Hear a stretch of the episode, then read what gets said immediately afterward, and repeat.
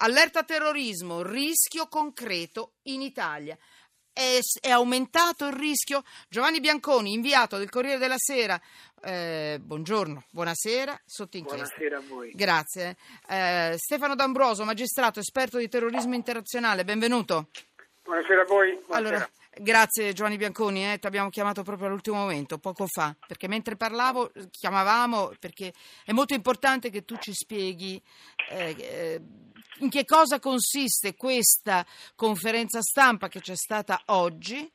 Eh, Gentiloni, Panza, insomma, che cosa è stato detto per far capire che l'aumento probabilmente forte, forse la, eh, insomma, la preoccupazione, il rischio è sempre più concreto del terrorismo. Allerta dell'intelligence. E per l'Italia questo rischio è aumentato. Perché? E poi con Stefano D'Ambroso un commento. Prego.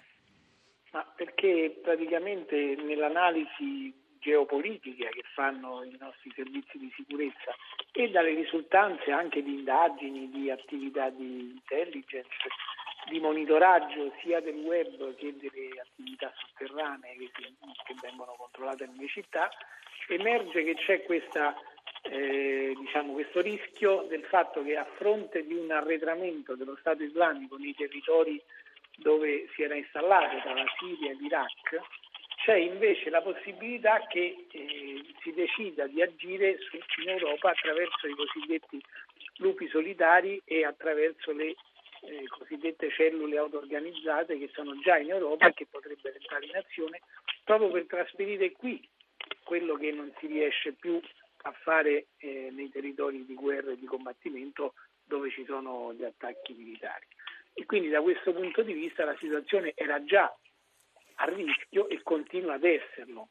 L'aumento sta nel fatto che, eh, diciamo così, aumenta l'arretramento dello Stato islamico nei territori d'origine, quindi anche i cosiddetti combattenti stranieri, foreign fighters, non sarebbero più stimolati ad andare a combattere lì, ma ad entrare in azione qui, dove si sono autoaddestrati o si sono reclutati o hanno preso appunto da internet o dalle varie altre tipi di reclutamento le, hanno appreso le modalità per fare attacchi che purtroppo abbiamo visto possono essere fatti anche da singole persone con pochi strumenti a disposizione.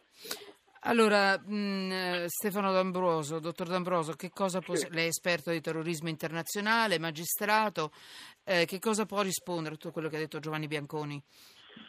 Ma, eh, e a quello che è stato detto oggi nella conferenza stampa, parliamoci chiaro. Sì, la conferenza è una conferenza importante, annuale, che registra esattamente eh, il, un uh, monitoraggio e un'analisi che viene fatta nel corso del, dell'ultimo anno, appunto, e quanto eh, è stato riferito è espressione di quanto purtroppo preoccupa già da diversi mesi appunto l'attività quotidiana dell'intelligence. E il fatto storico più importante è da un lato positivo, quindi l'arretramento, quasi la sconfitta definitiva del califfato, che ha provocato una dispersione di eh, terroristi eh, che erano lì presenti quindi di aderenti che erano lì presenti, che non saranno più in quell'area fra la Siria e l'Iraq, ma saranno probabilmente in, in, su percorsi che, che raggiungeranno eh, aree della Libia poco controllate o, o aree del Sudan. Certo che eh, il califfato, proprio perché non esiste più, non è più un'attrattiva, non rappresenta più un'attrattiva, un luogo da raggiungere. E quindi eh, um, i numerosi eh, radicalizzati, fondamentalisti, foreign fighters, chiamiamoli, ciascuno ha le proprie peculiarità evidentemente, ma comunque soggetti pericolosi per il terrorismo islamista in Europa eh, tendenzialmente rimarranno in Europa e vorranno oh, essere attivi perché eh, hanno una uh, voglia di eh, praticare la jihad che è uno dei loro obiettivi di vita. E questa è la preoccupazione forte ehm, che eh, è stata registrata dalla, dalla, da questa importante eh, conferenza e che eh, ci fa riconsiderare appunto che il terrorismo deve, essere, deve continuare a essere una priorità tra le preoccupazioni vere dei governi sia quello attuale che quelli successivi del nostro Paese. Non possiamo assolutamente abbassare a livello istituzionale la guardia. Questo lo facciamo normalmente, però ci sono anche dei fatti davvero sconcertanti che vengono uh, normalmente certo. passati con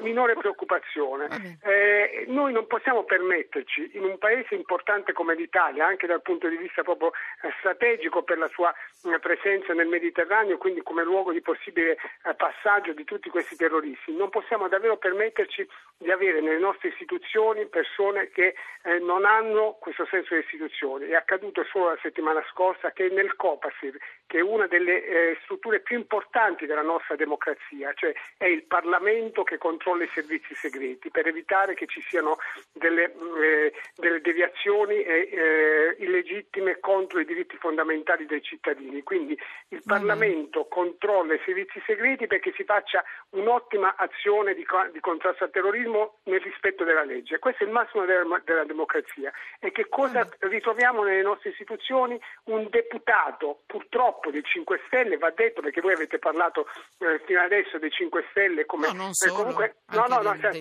esatto, un deputato dei 5 Stelle che è membro del COPAS, un luogo dove passano notizie segrete per la sicurezza del nostro paese, che aveva rapporti quotidiani e eh, troppo oh, con eh, confidenza con due trafficanti italiani, sospettati trafficanti italiani mm. arrestati ecco. per traffico di armi con la Libia. Allora, non ce lo possiamo permettere. D'Ambroso, non ce lo possiamo permettere. Per carità, lei adesso mi mette a disagio, per carità, io sto andando a memoria la notizia di ieri, erano, eh, è uscita oggi, ma ieri era sui, nei telegiornali eh, mi sembra che comunque sia tutto da verificare o sbaglio? Lei invece sta andando giù pesante. Poi per carità, diritto di replica chiaramente per, per quel deputato a questo punto. Per carità. No, sì. no, le, le, le, no, no, quello, quello che, no, quello, io non voglio, non voglio fare della bassa no, competitività politica. No, ma io quello che voglio segnalare, mi permetta, certo, dottoressa Faccia, è, che, è, che, è che davvero uh, le istituzioni devono rimanere credibili, perché se è possibile che oggi addirittura nel Copasir che controlla i servizi ci siano delle persone che hanno questo tipo di rapporti conclamati e confessati, perché da quello che si è detto sui giornali sono stati rapporti confessati dallo stesso deputato, ebbene noi lì ci troviamo davvero con dei servizi che devono andare lì a rendere questo mm. gesto enorme di democrazia in un rapporto che deve rimanere democratico, appunto di controllo reciproco fra le istituzioni e c'è una credibilità che viene poi totalmente. Lei, lei, lei pensi, quando, che cosa andranno a dire i servizi le prossime volte sapendo che c'è gente che può andarla a dire in giro in questo modo dentro allora, Io sono... È terribile per la, ecco. per la, credibilità, per la credibilità delle nostre istituzioni Perfetto. è davvero terribile. Allora, questa è la sigla. Lei mi ha lanciato una bomba mica male proprio sulla sigla, va benissimo perché non ci sono problemi in questa trasmissione. C'è un diritto di replica però per cui chiaramente, lo dico chiaramente a, a, chi è stato messo in causa. Giovanni Manconi, volevo chiedere a te, inviato del Corriere della Sera, un commento, ma non ce la faccio proprio perché devo dare la linea al GR1. E, però è aperta questa cosa. Io vi ringrazio tantissimo. Stefano D'Ambroso, Giovanni Bianconi, grazie. Sotto inchiesta anche voi, chiaramente avevo molti messaggi da leggere, ma a questo punto io mi sono fermata perché interrompendo Stefano D'Ambroso sembrava che mettessi delle censure e non intendo farlo in questa, in questa trasmissione.